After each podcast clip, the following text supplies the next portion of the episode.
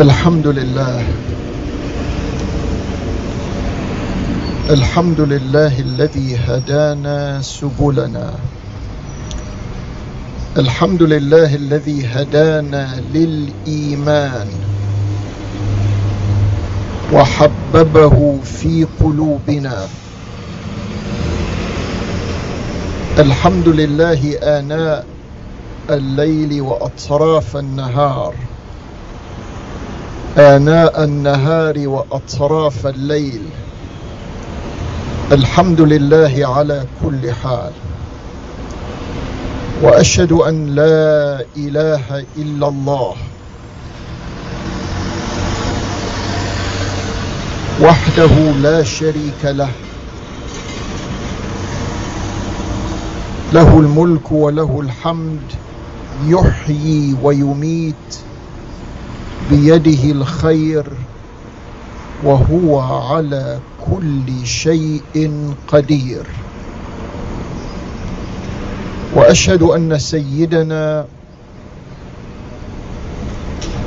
وأولنا وهادينا وإمامنا محمدا صلى الله عليه وآله وسلم عبده ورسوله.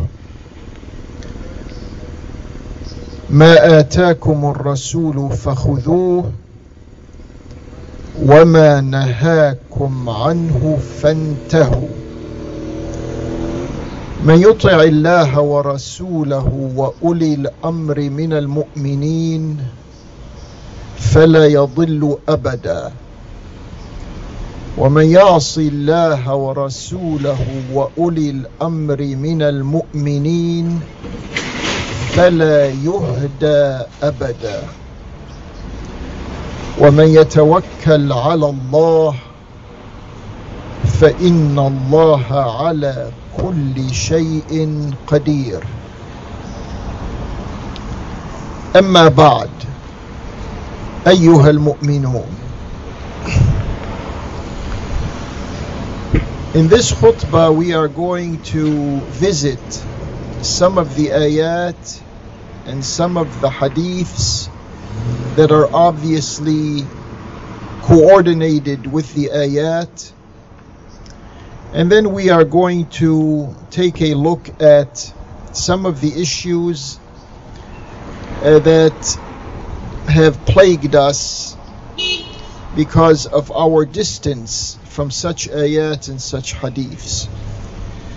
First of all, and in doing this, before I begin, in doing this, we are trying to relieve ourselves of the centuries of burdens, misunderstandings, confusion, making what is important less important, and making what is less important so much more important. يقول الله سبحانه وتعالى الله سبحانه وتعالى says واعتصموا بحبل الله جميعا ولا تفرقوا all of you hold on to the means from Allah. And don't be divided. You listen to this ayah and then you listen to some speakers spending a half hour or one full hour or more than that on some minor issue that leaves the impression of division in you. Another ayah says, وَلَا تَنَازَعُوا فَتَفْشَلُوا Don't dispute with each other because you're going to fail if you do so. And then you listen or you read something that leads to a disputation with the other Muslim. And the ayah is telling us if that's the way we feel, then we are going to fail. The Prophet of Allah in his Hajjat al-Wada' speech says, farewell speech said, لا ترجعوا بعدي كفارا يضرب بعضكم رقاب بعض Don't revert, don't become kafirs after me with some of you killing off others of you. The Prophet is saying this, and look at the takfir label, the takfir accusation, the takfir rationale, if such a thing is possible, and how many Muslims in the world are killed because other Muslims say that they are kafirs. And the Prophet is very clear, لا ترجعوا بعدي كفارا يضرب بعضكم رقاب بعض. Another ayah says, وَلَا تَتَّبِعُوا خُطُوَاتِ الشَّيْطَانِ إِنَّهُ لَكُمْ عَدُوٌّ مُبِينٌ Don't follow the pace of a shaitan. He is your, he is indeed your avowed enemy. And read about a shaitan in the Quran and read how certain Muslims are following in the steps of a shaitan.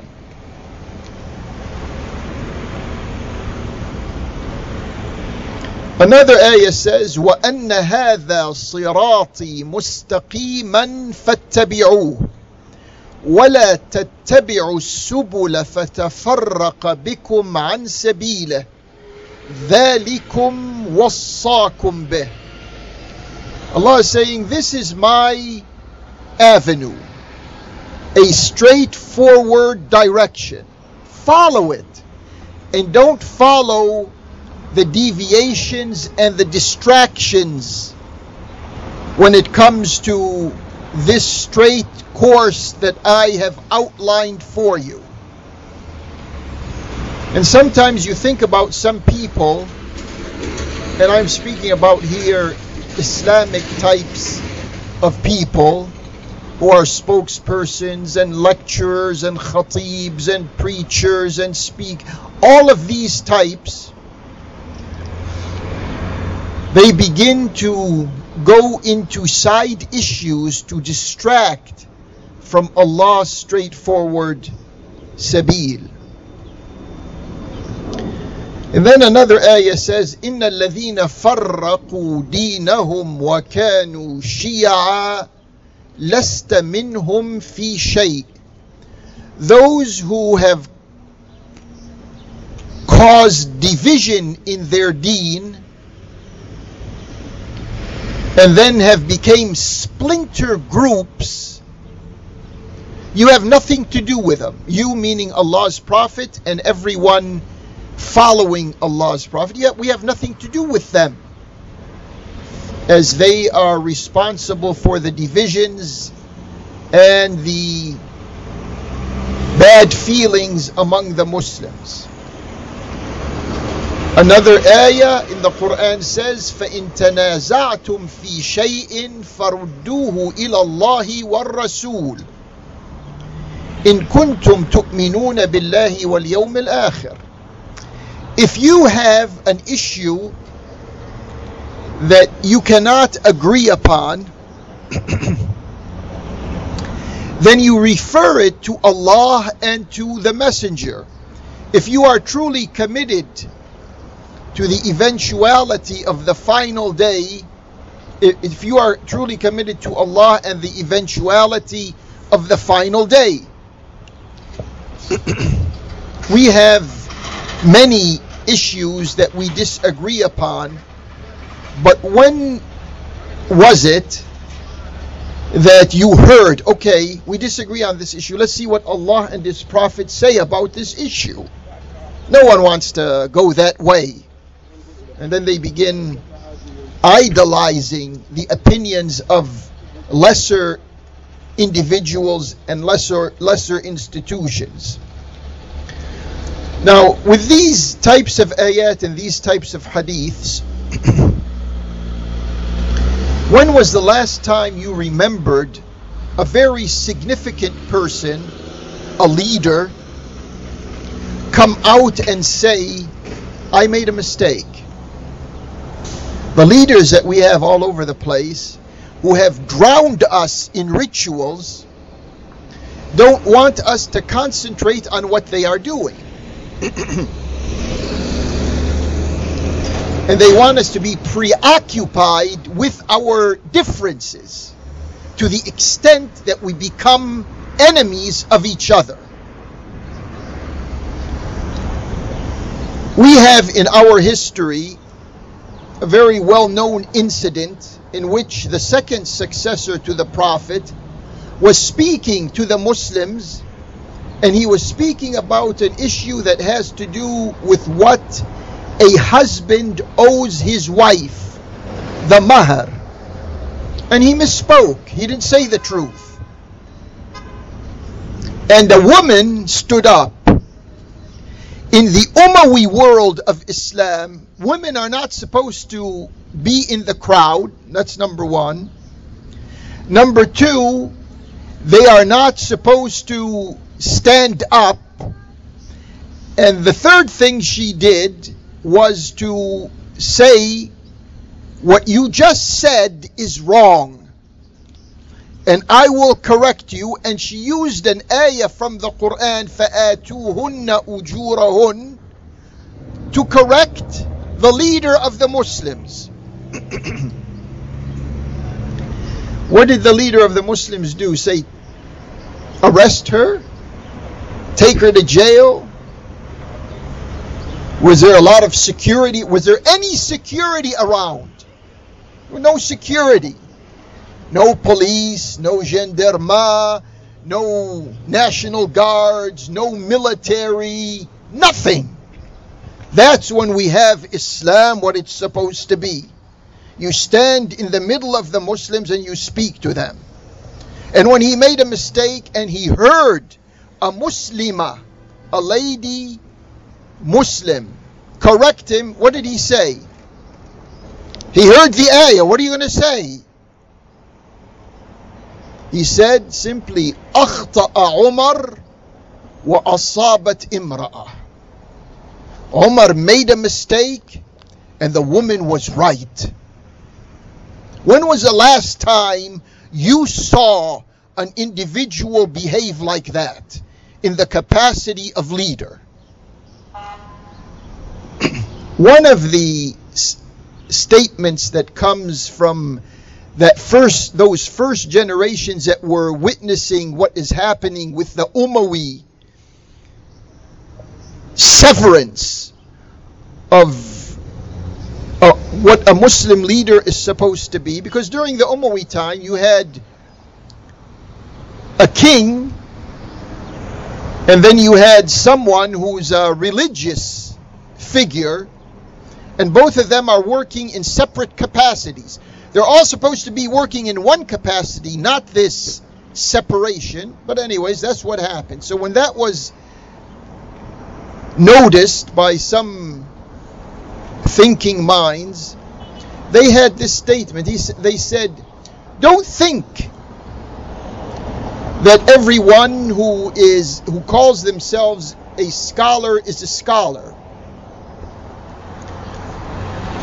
They they said there are individuals who are containers of knowledge. And then there are scholars. So what we have, if this type of statement lived on in the Muslim conscience, we would have today Muslims aware enough to say, oh, he's a container of knowledge. He's not a scholar, he's a container of knowledge. You see, it takes a good reading of reality to separate what is artificial from what is genuine. A scholar is genuine. A container of knowledge, that's uh, he's superficial or she's superficial.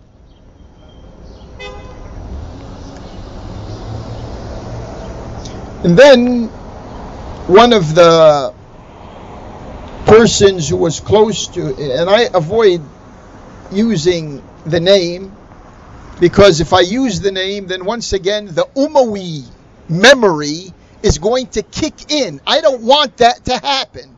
So I bypass the name. Suffice it to say, one of those who was very close to Allah's Prophet, he said,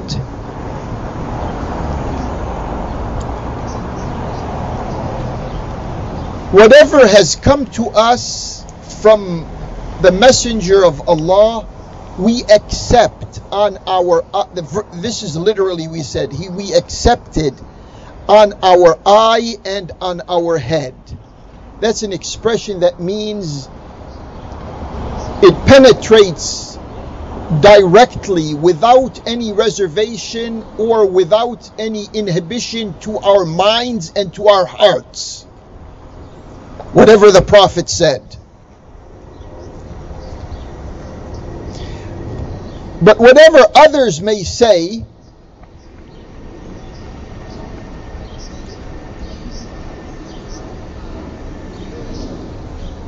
let's uh, let me retract a little.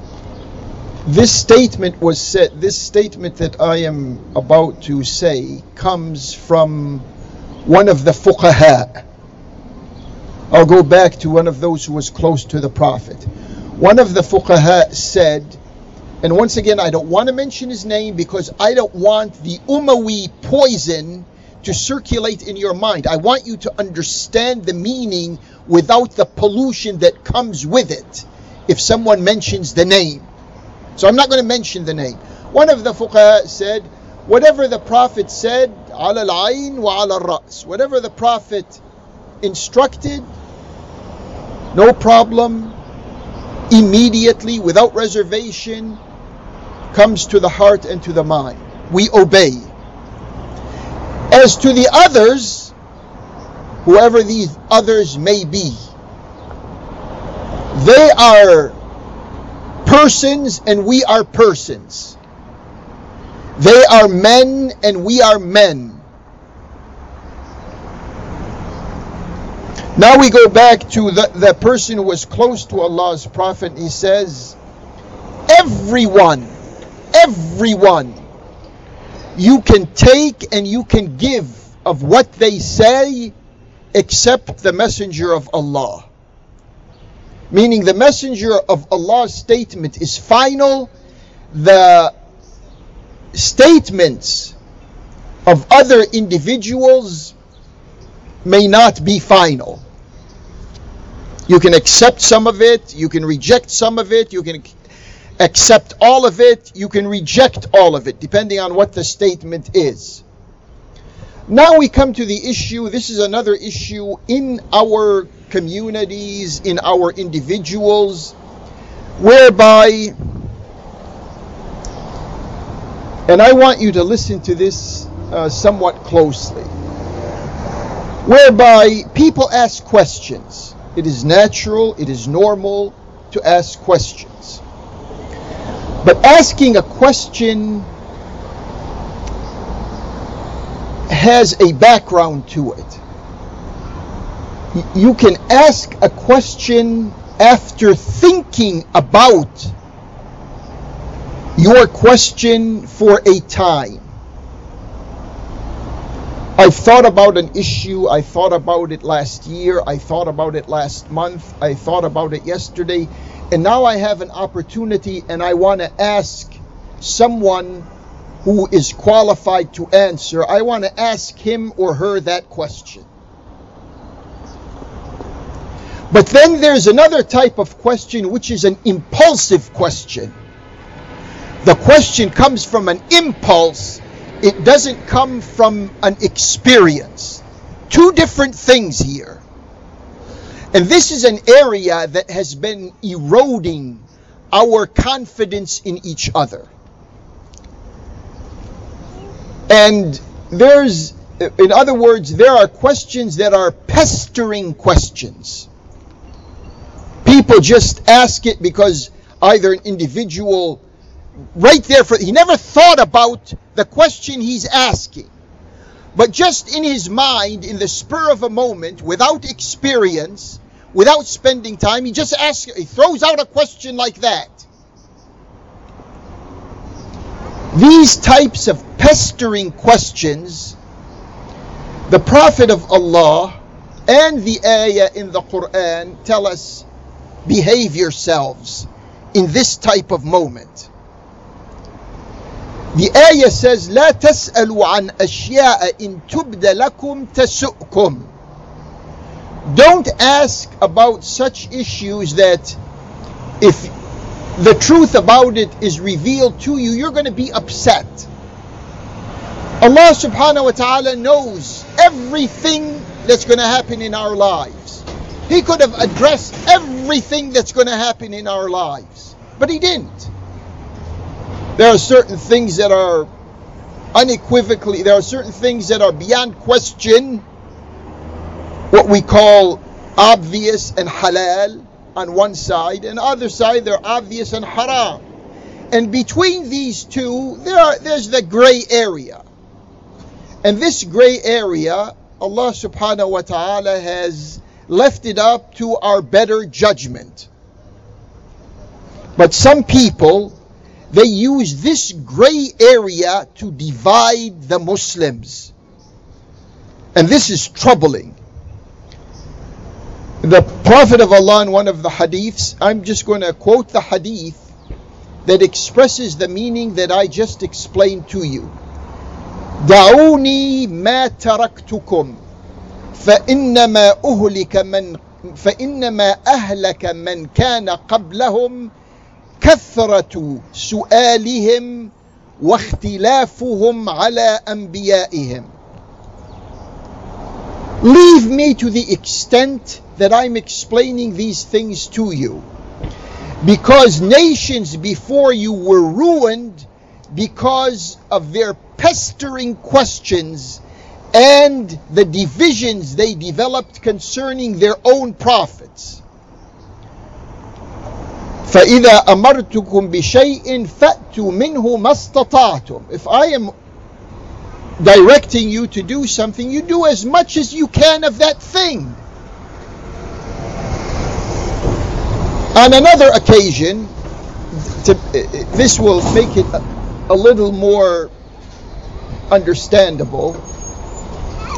The Prophet of Allah, in one of these settings, said, يا أيها الناس إن الله فرض عليكم الحج فحجوا O people, Allah has made it a requirement for you to go to Hajj. So go to Hajj. You would think at, at this here, right here, is enough. The impulsive and the pestering questions ca- question came a person, a man listening said, أفي كل عام يا رسول الله He never thought about this. But he asked the question. Some questions are premature. Some questions are not ripe yet. And this is one of them. He says, are, do you expect, are we expecting to go to Hajj every year? And the Prophet remained silent. The, the person asks three times the same question, and the Prophet remains silent. And then the Prophet answered him after the third time, لو قلت نعم لوجبت. If I were to say yes, it would have become mandatory upon you to go to Hajj every year. وَلَوْ وَجَبَتْ مَا اسْتَطَعْتُمْ And if it was to become mandatory for you to go to Hajj every year, you wouldn't have been able to do that. And then he said, دعوني ما تركتكم. let it be at the extent that I express it to you. Because, uh, so what is the meaning of this hadith and this interaction between Allah's Prophet and that person who is asking that type of question? The Prophet wants us to go to Hajj as many times as we can. But he doesn't want uh, to tell us you should go to Hajj every year. Now, the simplicity of this whole issue you put it in the context of today's world where it's almost impossible to go to Hajj once in a lifetime. See the distance between this simple exchange of an announcement by the Prophet and a question by one of the persons listening, what it meant and what it means, and the world that we are living in today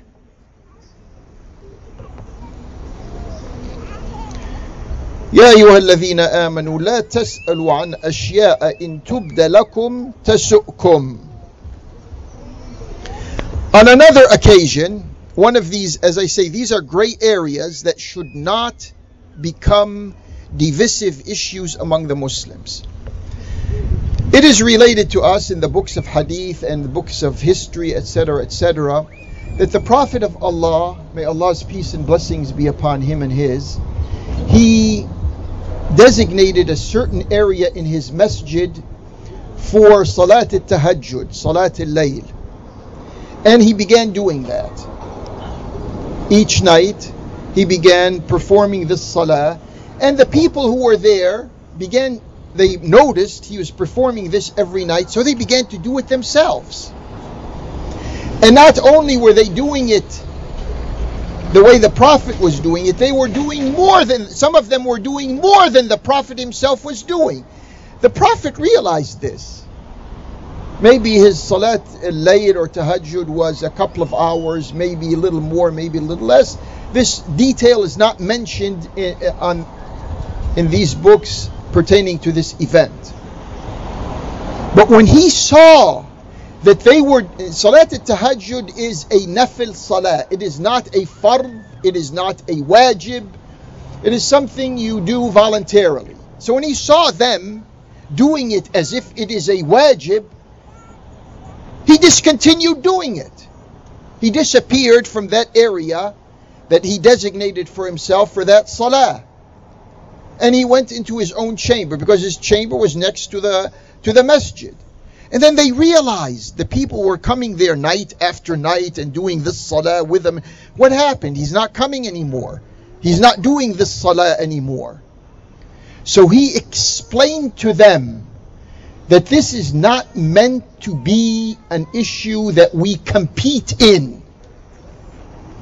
And we raise it from a voluntary salah to become something like a mandatory salah, which is obviously what these individuals were trying to do. And it has a discourse in and of itself. Another one of the this these types of issues is some people in the in the public they call it the waswasi mind let's say someone is walking in a Muslim neighborhood. You know this neighborhood is 100% Muslim. And then someone from the second story of a building throws a cup of liquid down on you. You're walking with a friend of yours, or a few of you are walking, and some of this liquid comes on. You don't know what it is. So what do you do?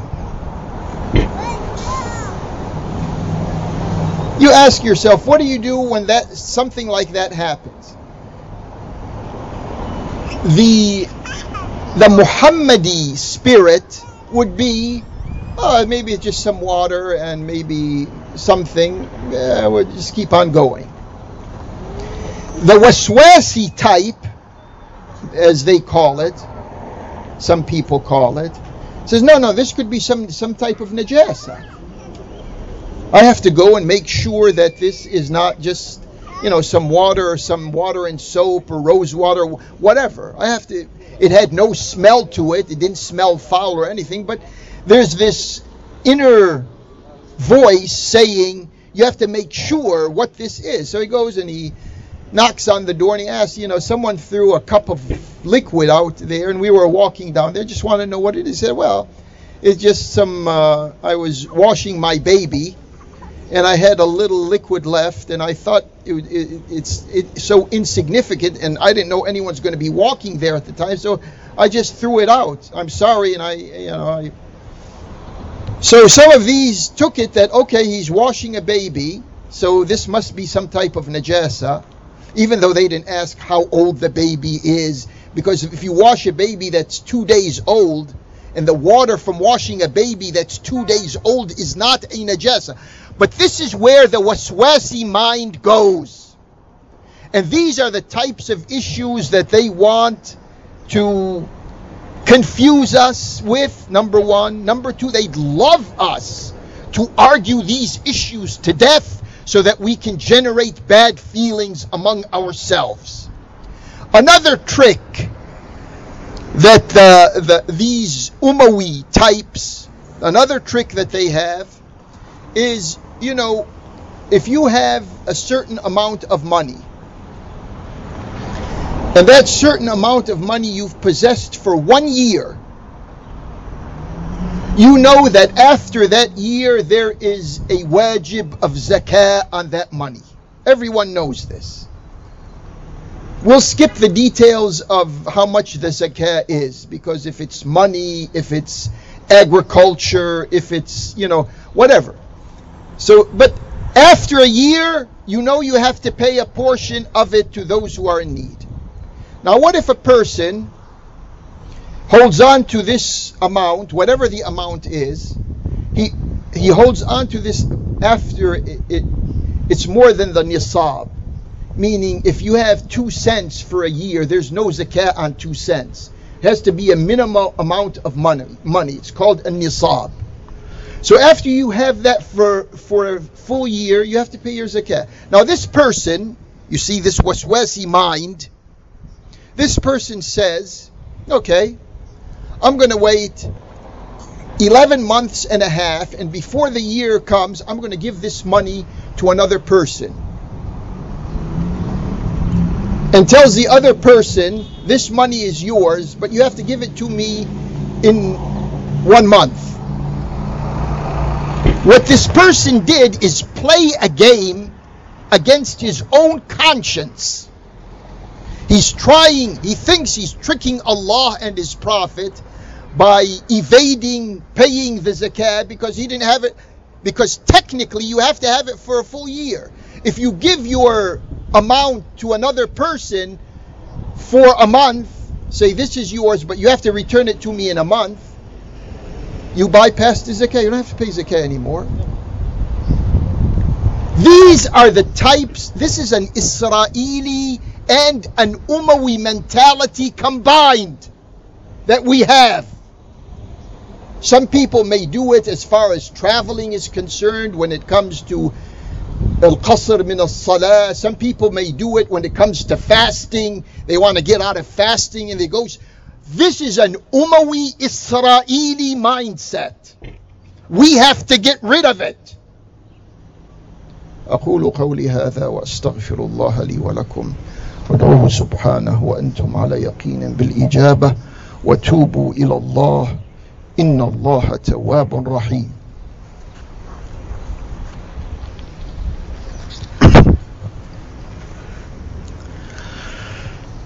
الحمد لله بجميع المحامد على جميع النعم. وصلى الله وسلم على المبعوث خيرا ورحمة وهدى لكافة الأمم. محمد النبي الأمي وعلى آله وصحبه وسلم. Dear brothers and sisters, conscientious Muslims, now after we tried to cleanse ourselves of this historical pollution in our hearts and in our minds.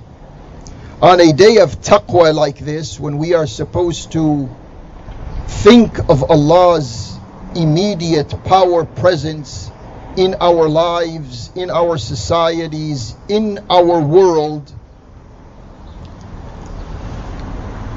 we should have enough insight, understanding Allah and understanding His Prophet to begin to take a look at what is happening in the real world. We don't want to get bogged down in issues that make us far away, have us far away from each other with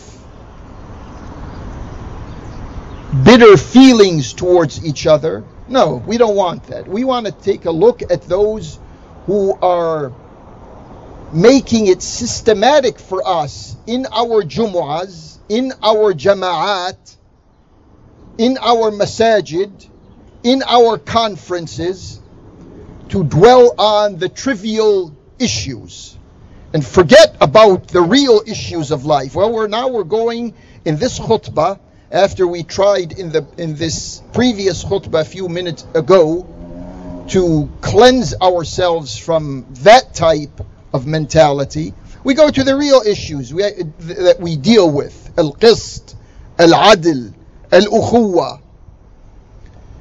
Okay, now we take a look at the land of Mecca and al-Medina. It's ruled by a certain class of people. And what did they do in this past week? They have, believe it or not, whatever bits and pieces of laws they have, they have a statute of limitation. If a crime has been committed and 60 days elapse from that, then there's no reason to reconsider it in a court of law. They drop that altogether. And that has to do with their grand policy of going after everyone in their kingdom that has assets and resources and finances and wherewithal They've practically liquidated one third of the assets, not liquidated, repossessed one third of the assets of the Bin Laden group. This is a very huge construction behemoth in that kingdom, which has its investments all over the place, and the Zionists and the rulers by Zionist orders have taken over one third of what used to belong to them. So they, right now they're telling you we, we, we don't consider any statute of limitation. If we're going to go after you, forget about the lapse of time. We're going to get what we want. The other thing that has developed in this past week or so is that that kingdom that Israeli Umayyad kingdom that we have in today's Arabian Peninsula is beginning is, is going to begin as of the coming mo- couple of months or so it's going to begin to issue electronic visas for tourists from around the world who want to come to the kingdom to attend cultural and art performances and exhibitions.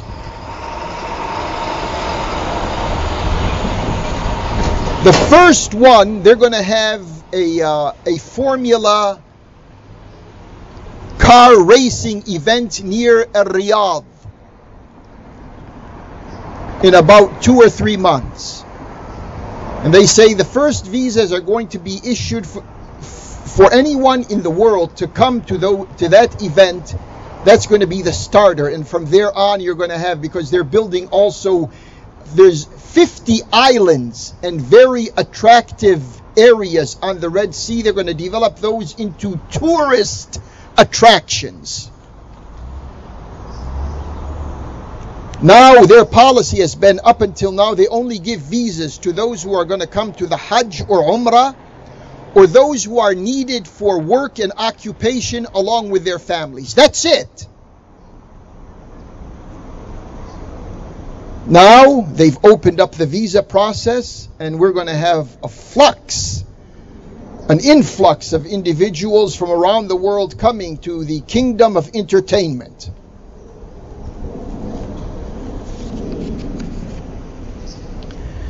They had, the past 10 days or so, they had the Saudi diplomatic missions around the world, they had, and inside their own kingdom, a commemoration of their 88th year. They've been established by the British 88 years ago, so they were celebrating that in their embassies. One of the embarrassing celebrations was they invited invited a well-known publicist. Some people consider her attractive in Jordan.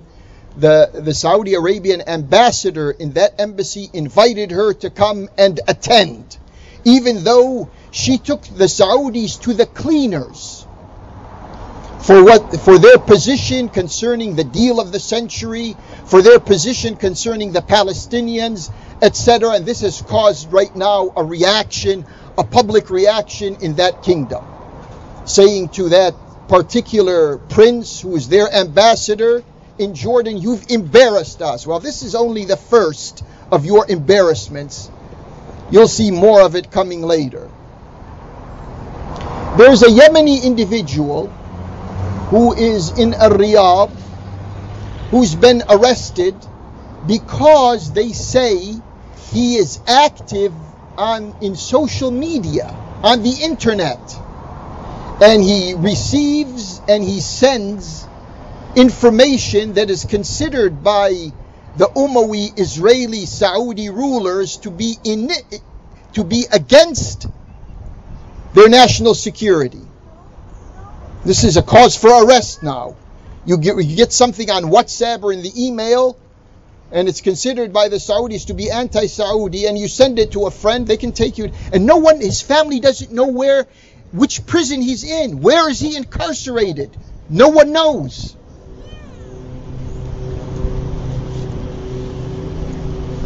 In the khutbah today in Al Masjid Al Haram in Mecca, the Khatib, Saud al-Shuraim, one of the individuals who's still in, in the good favors of the Saudis. This person gives a khutbah today in which he quotes an ayah says, Wala tusrifu. Don't waste. Who are you speaking to? The poor Muslims? What do the poor Muslims have to waste? Why don't you speak to your rulers who are wasting the resources of the Muslims all over the world? Now, if the Saudi rulers interpret his words to mean them, he'll be behind bars too.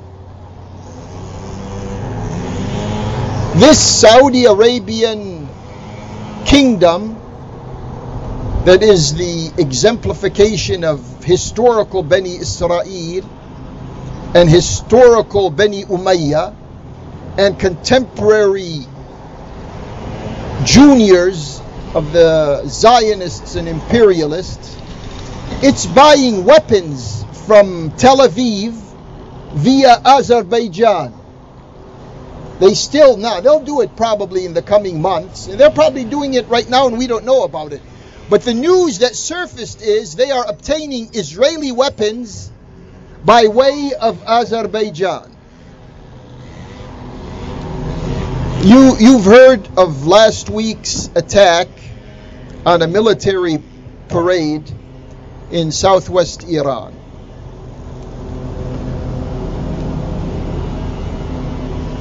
And you probably heard other information pertaining to that.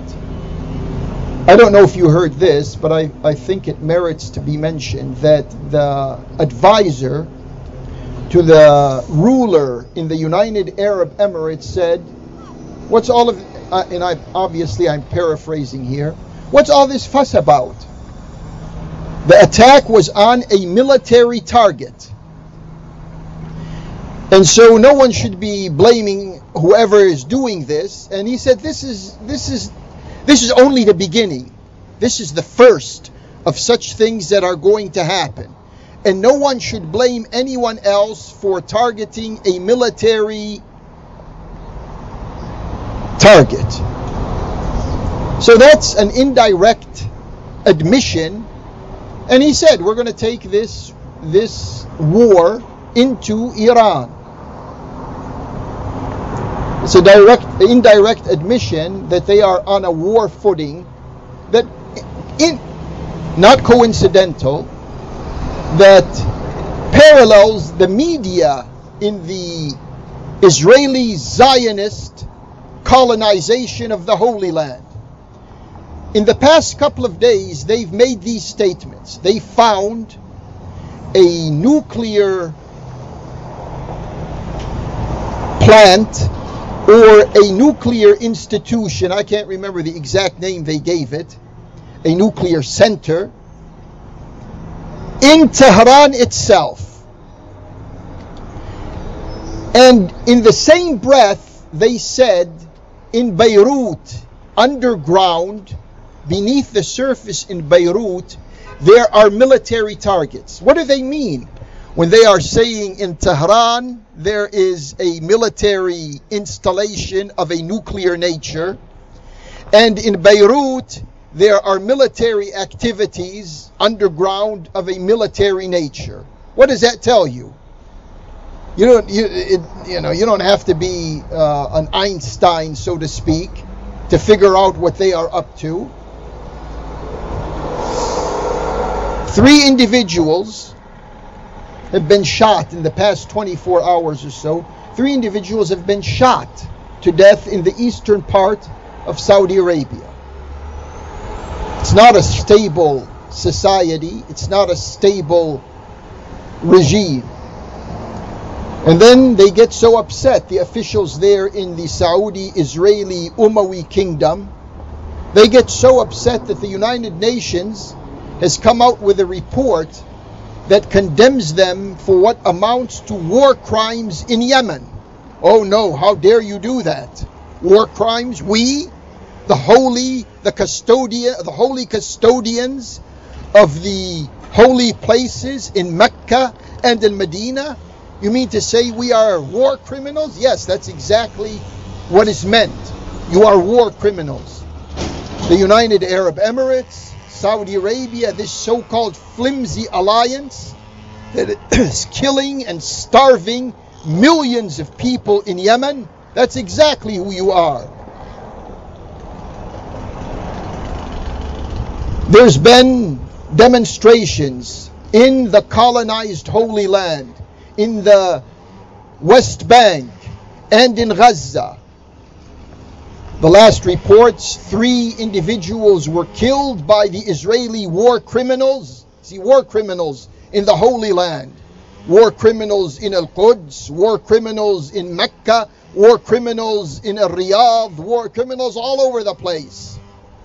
And they say, Oh, you Muslims, you're not supposed to speak. Who said that's Umayyad Israeli understanding of God? That's not our understanding of Allah subhanahu wa ta'ala. When we see criminals, we point to them and say, You are criminals. If we don't have the morals to do that, what does it mean to say ittaqullah on Fridays during the khutbahs? Becomes meaningless. There are what they call settlers. I wish this word would drop from usage and we call them colonizers. We had colonizers breaking in in this past week into Al Masjid Al Aqsa and then they arrest two individuals who are employed in the Awqaf, in the Islamic Trust, in Al Masjid Al Aqsa. They are just in their offices doing their whatever paperwork. They round them up along with a person who is attending a salah arbitrarily. Just come with us, you're going to prison. All of this is happening. All of this is happening because the Umayyad Israeli type of Islam wants us to concentrate on issues of division that cause us to feel negative towards each other and they move in. Another person,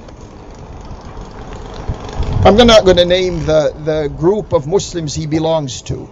He says, speaking in Arabic, he says, at tatbir, when you hit yourself on your body with a sword or with chains, this is proof of your fealty and your support of al-walaya, of al-Imam Ali alayhi salam, etc. And whoever disagrees with that is an enemy of al-walaya and Imam Ali and all of that. Do we need something like this? This is what we have. We have MI6 Shi'is and we have CIA Sunnis who are working together to bring back Umawi Israeli Islam. We tell them we are beyond that. It's not coming back. It's on its way out. اللهم أرنا الحق حقا وارزقنا اتباعه وأرنا الباطل باطلا وارزقنا اجتنابه ولا تجعله ملتبسا علينا واجعلنا للمتقين إماما اللهم إليك نشكو ضعف قوتنا وقلة حيلتنا وهوانا على الناس. يا أرحم الراحمين أنت ربنا وأنت رب المستضعفين. فإلى من تكلنا إلى غريب يتجهمنا أم إلى عدو ملكته أمرنا. إن لم يكن بك علينا غضب فلا نبالي ولكن عافيتك هي أوسع لنا. نعوذ بنور وجهك الذي أشرقت له الظلمات وصلح عليه أمر الدنيا والآخرة. من أن تنزل بنا غضبك أو تحل علينا سخطك لك العتبى حتى ترضى. ولا حول ولا قوة إلا بك. اللهم صل على محمد وآل محمد وصل على إبراهيم وآل إبراهيم. اللهم بارك على محمد وآل محمد وبارك على إبراهيم وآل إبراهيم في العالمين. إنك حميد مجيد. بسم الله الرحمن الرحيم. والعصر. إن الإنسان لفي خسر. إلا الذين آمنوا وعملوا الصالحات وتواصوا بالحق وتواصوا بالصبر. ومن أظلم ممن منع مساجد الله أن يذكر فيها اسمه وسعى في خرابها أولئك ما كان لهم أن يدخلوها إلا خائفين. لهم في الدنيا خزي. ولهم في الآخرة عذاب عظيم. إن الله يأمر بالعدل والإحسان وإيتاء ذي القربى وينهى عن الفحشاء والمنكر والبغي يعظكم لعلكم تذكرون ولذكر الله أكبر والله يعلم ما تصنعون. يعلم خائنة الأعين وما تخفي الصدور وأقم الصلاة وأرحنا بها.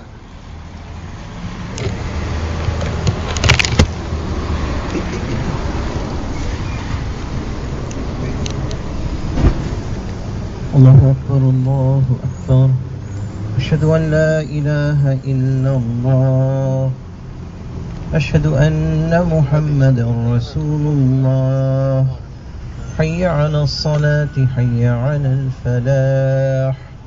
قد قامت الصلاة قد